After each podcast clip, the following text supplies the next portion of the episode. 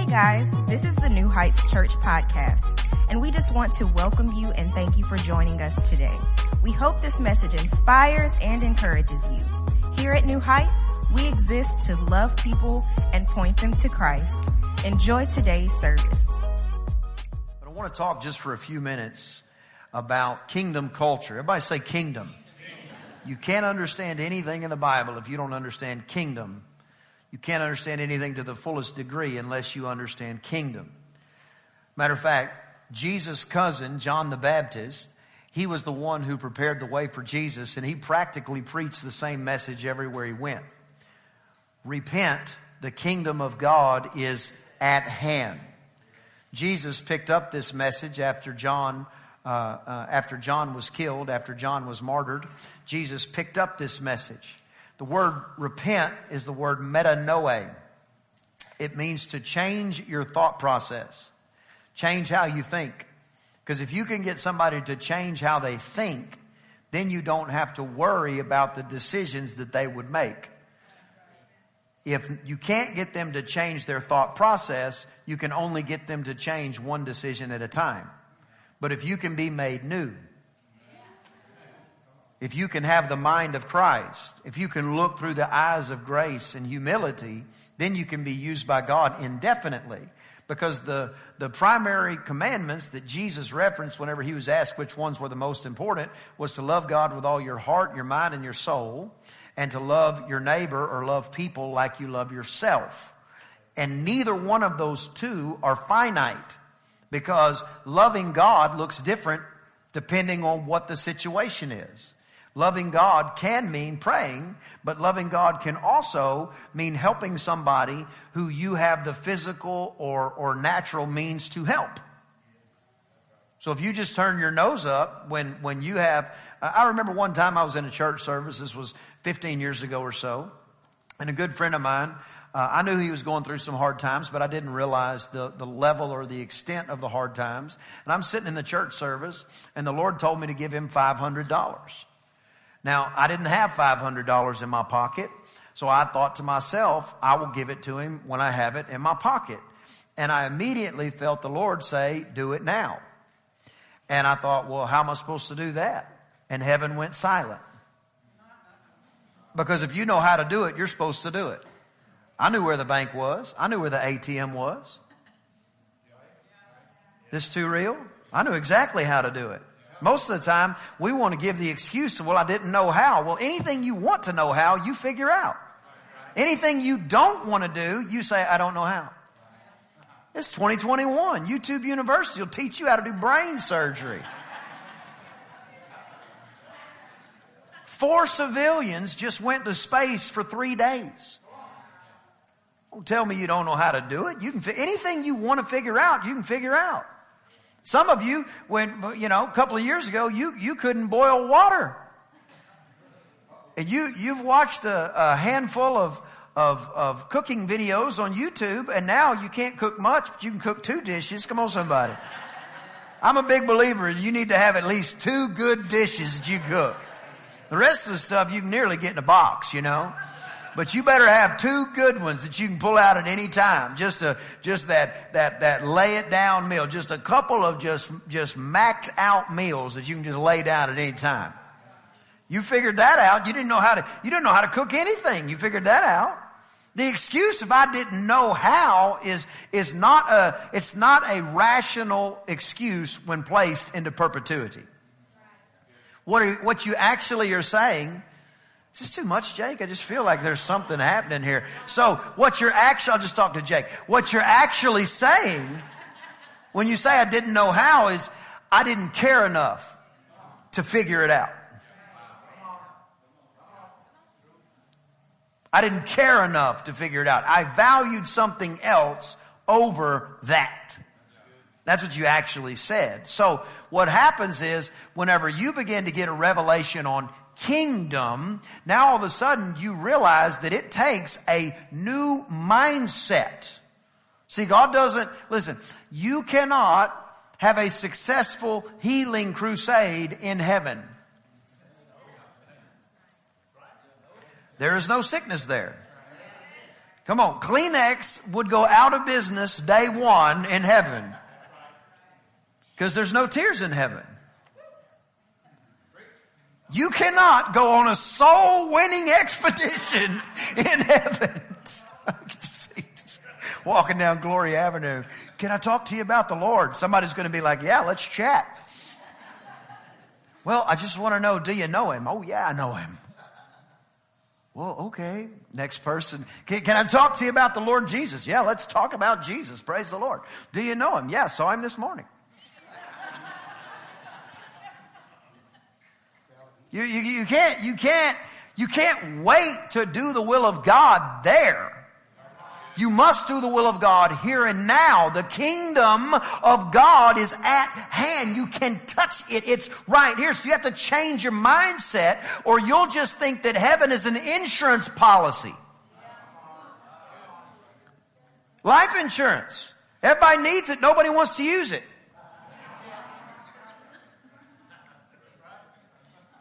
So you got to get a new mindset. A kingdom mindset that thinks through the lens of the scripture and looks through the eyes of love. So that you have an effective life while you're here. Somebody say effective.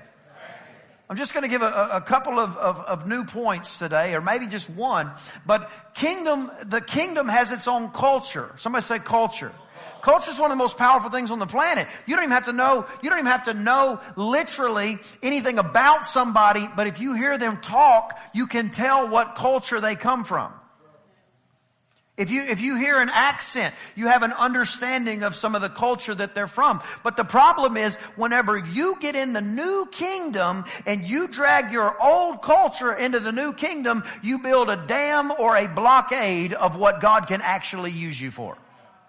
Because instead of getting completely, wait for it, converted, I want a new culture. I want to be made new. His mercies are every morning. I want the new in my life. I don't want the old in my life. The Bible says, be ye transformed by the renewing of your mind. I'm talking about changing how you think so that you don't drag your old culture into the new kingdom because whenever you, whatever you drag that's old into the new, the Bible says you can't put new wine in an old wineskin.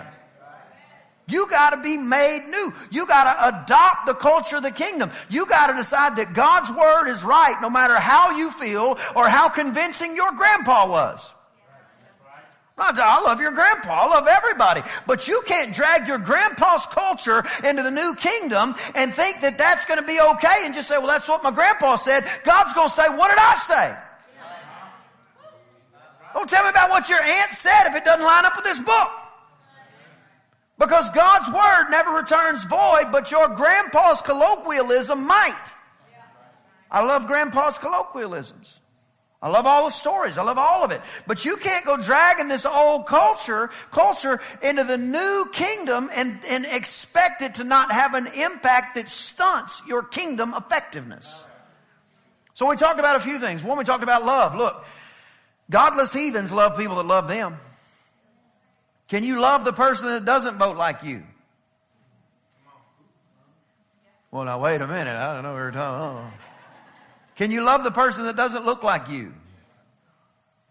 Can you, can you love the person that hates you? This is real stuff. Because the people that hate you, it hurts. What about the people that love you that stick a knife in your back? If you can't love them, you're literally, I'm not saying you got to go have dinner with them every night. But if you can't love them, if you can't look at them through the eyes of love, God cannot use you in that area. If you can't change how you think, here's one. If you can't change how you talk, I don't want to sound too churchy. You don't want to sound like Jesus' wife.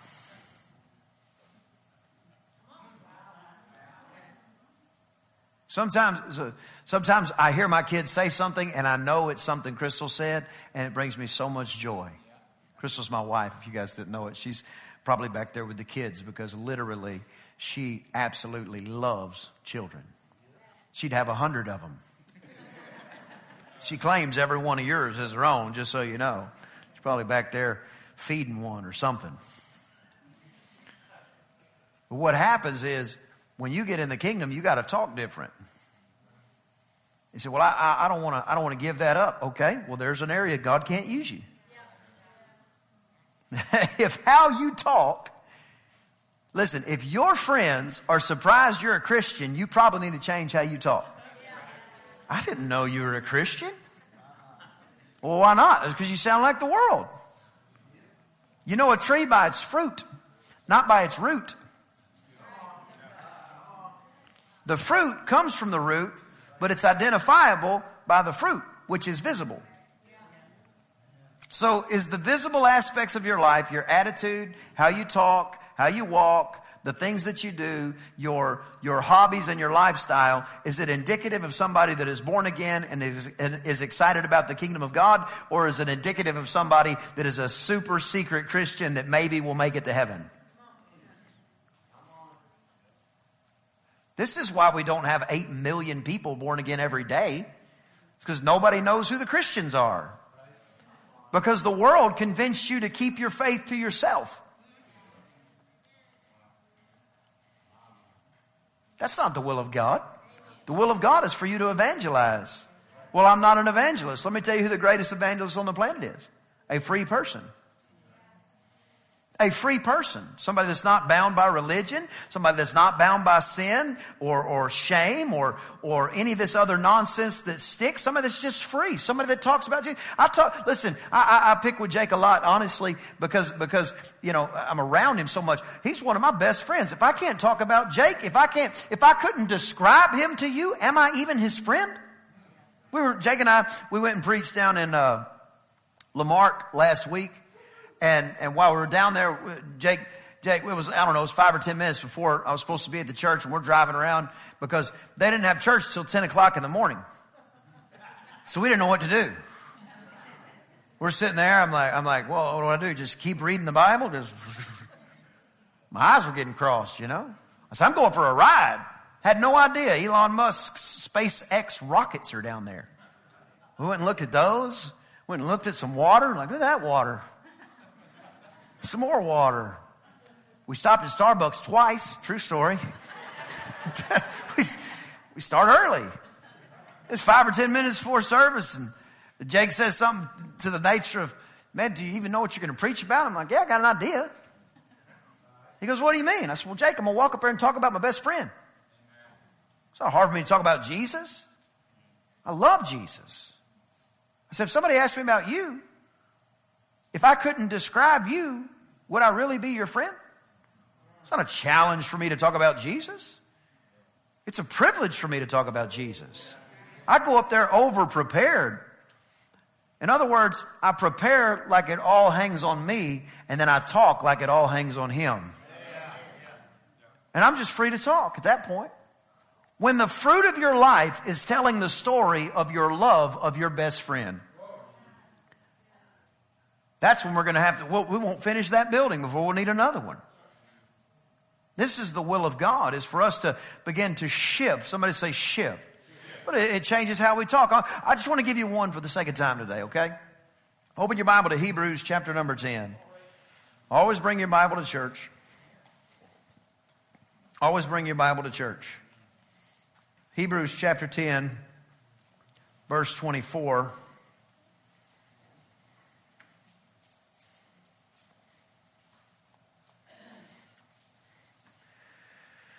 Let us consider, that means to think about, one another to provoke unto love and good works.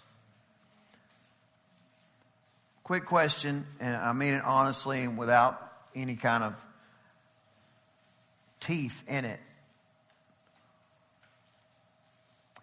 Your flesh is always going to want to think about somebody and then apply some element of judgment that makes you feel better about the fact that you're either doing something they're not doing or you're not doing something they are doing.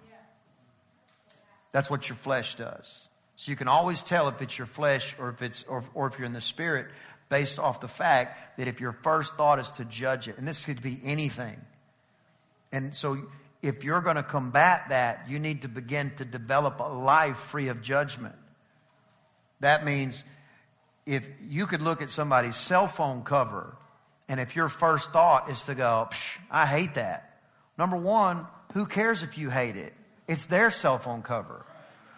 But that begins to bleed over into every little area. And before you know it, everybody asks you about a restaurant. And instead of telling them you liked it or you didn't like it, you always say, I like it, but.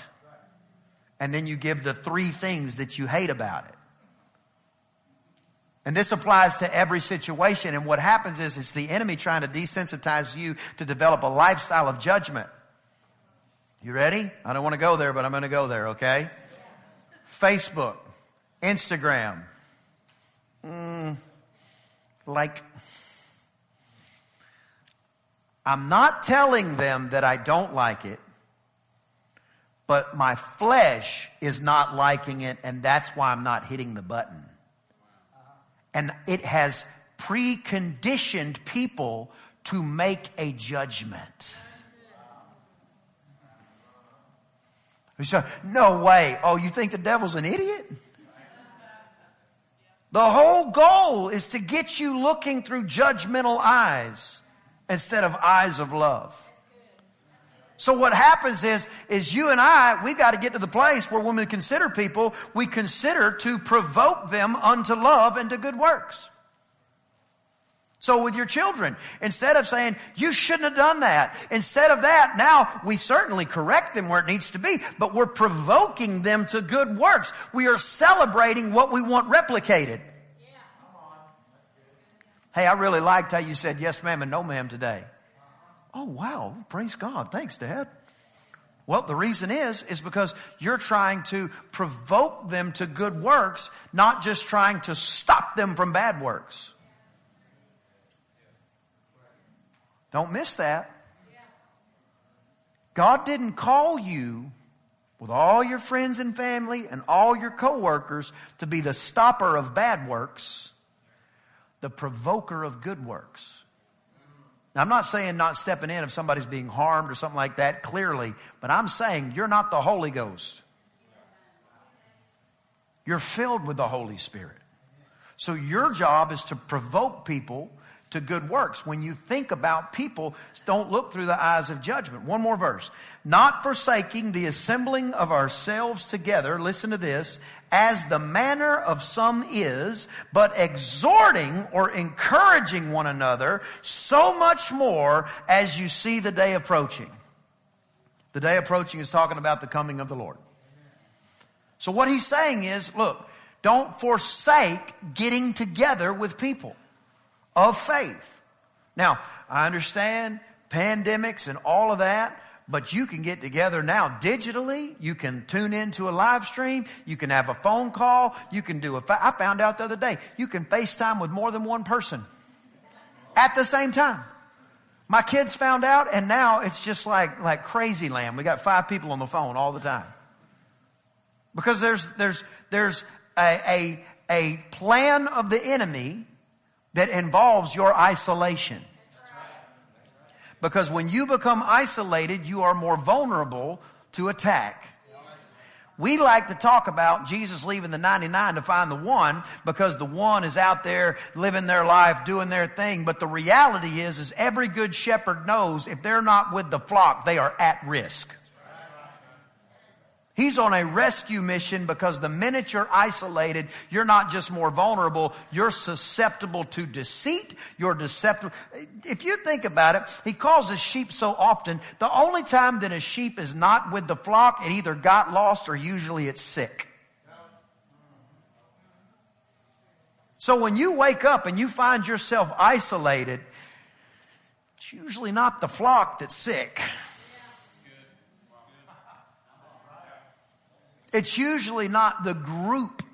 That can be, but not usually. When you find yourself isolated, you can't hear anything anybody's saying. Everybody's against you. Listen, what's happened is, is you've got yourself in an isolated condition and survival in isolation is much more difficult than when you're with the flock. So he says, look, don't, don't uh, uh, forsake or abandon being together, which is the manner of some. I, I always get tickled when, when people talk to me and, I, am witnessing and I say, hey, well, well, praise the Lord. Do you know the Lord? Hey, why don't you come to our church? All that. Well, I don't believe you have to come to church to be a Christian. Well, clearly. Like, that's not in the Bible. But why would you just want to get by with anything? This is an entirely new life that you get in and there is a flow to it. And when you are outside of it, everybody that's in it looks weird or peculiar. But when you're in it, it's living water that causes you to never thirst again. It's a total shift. Where when, when your life begins to line up with the Word because of the Word, now everything begins to look different to you. And isolation might be for a moment so that you can have specific time with God, but it is not God's plan for your lifestyle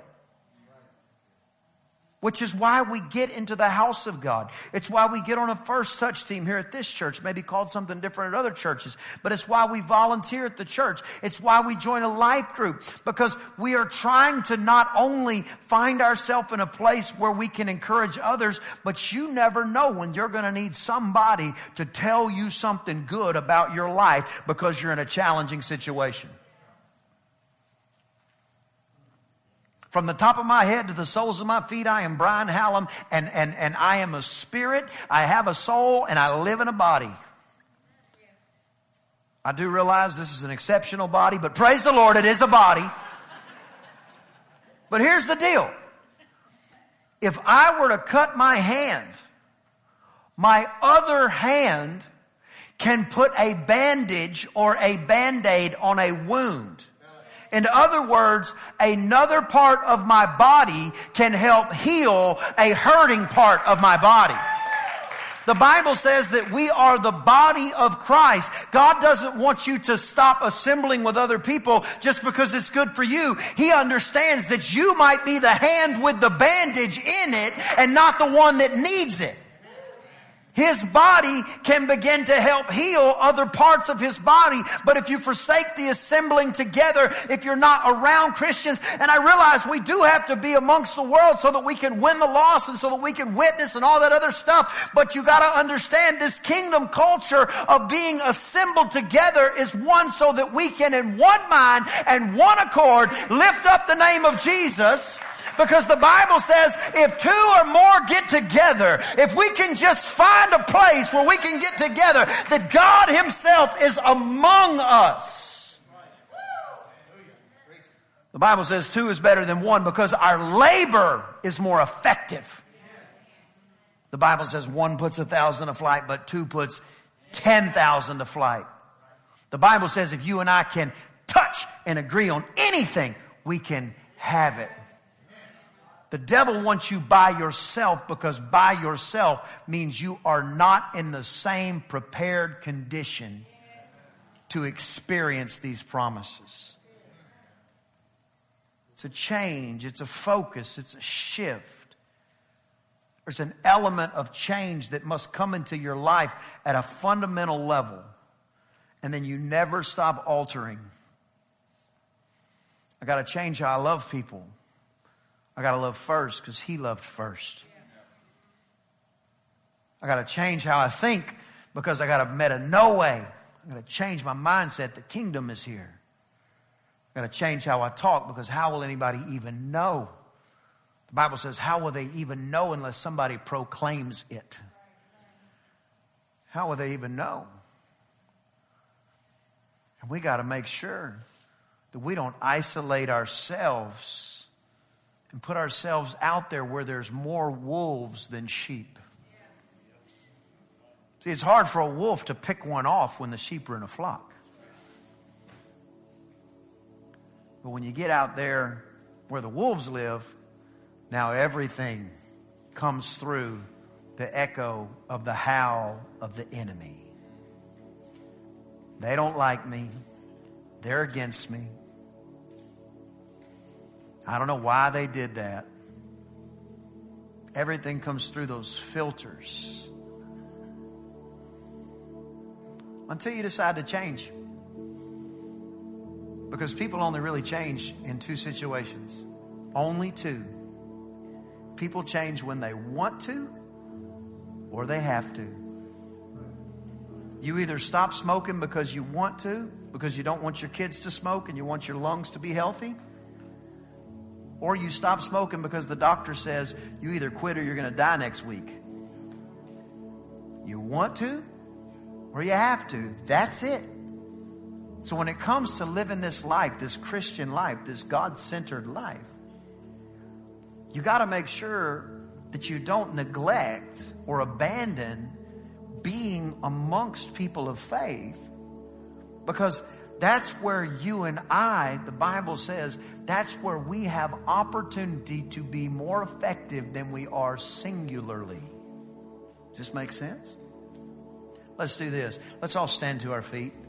I'm done teaching and I want to give you time too to go and sign up for a life group before you leave. let's do this. Let's, let's all lift our hands. Father, we're here today because we love you. Help us see those areas where we need to make an alteration in our culture. What do we need to lay aside? What do we need to pick up? Help us, Lord God, lay aside the concept, the concepts that are contrary to your word. And let us, Lord God, adopt let us adopt your culture at all costs. Let your hand move in our lives. Let us be known for love. Let us be known because we sound like you. We think like you. Give us the strength to gather. Thank you for protecting us as we do. But Lord, let us never get to the place where we are tempted by the enemy to live in isolation as opposed to the safety of your flock. In Jesus' name. Father, I'm asking you to bless your people. I'm asking you to bless them coming in. Bless them going out. As our life group semester starts, I'm asking you to fill each group, Lord God, with your presence. Let, let laughter and joy flow like a river. Thank you, Lord God, for a great church. Thank you for our new building, paid for in the name of Jesus. Father, I'm asking you to open the windows of heaven over every person here. In Jesus' name, if you got one more praise locked up in you, come on, turn it loose. God bless you. We'll see you Wednesday. I hope you enjoyed the podcast today. If you did, there are a couple of things that I'd love for you to do. Number one, subscribe to our show. That way, the most recent episodes will always be in your feed waiting for you, ready when you are. And secondly, follow us on social media. That is the best way to stay up to date on everything happening at New Heights. We look forward to you joining us next time on the New Heights podcast. And if you are ever in the Bryan College Station area, we invite you to come out to New Heights Church for a live service. I promise we'll make you feel right at home.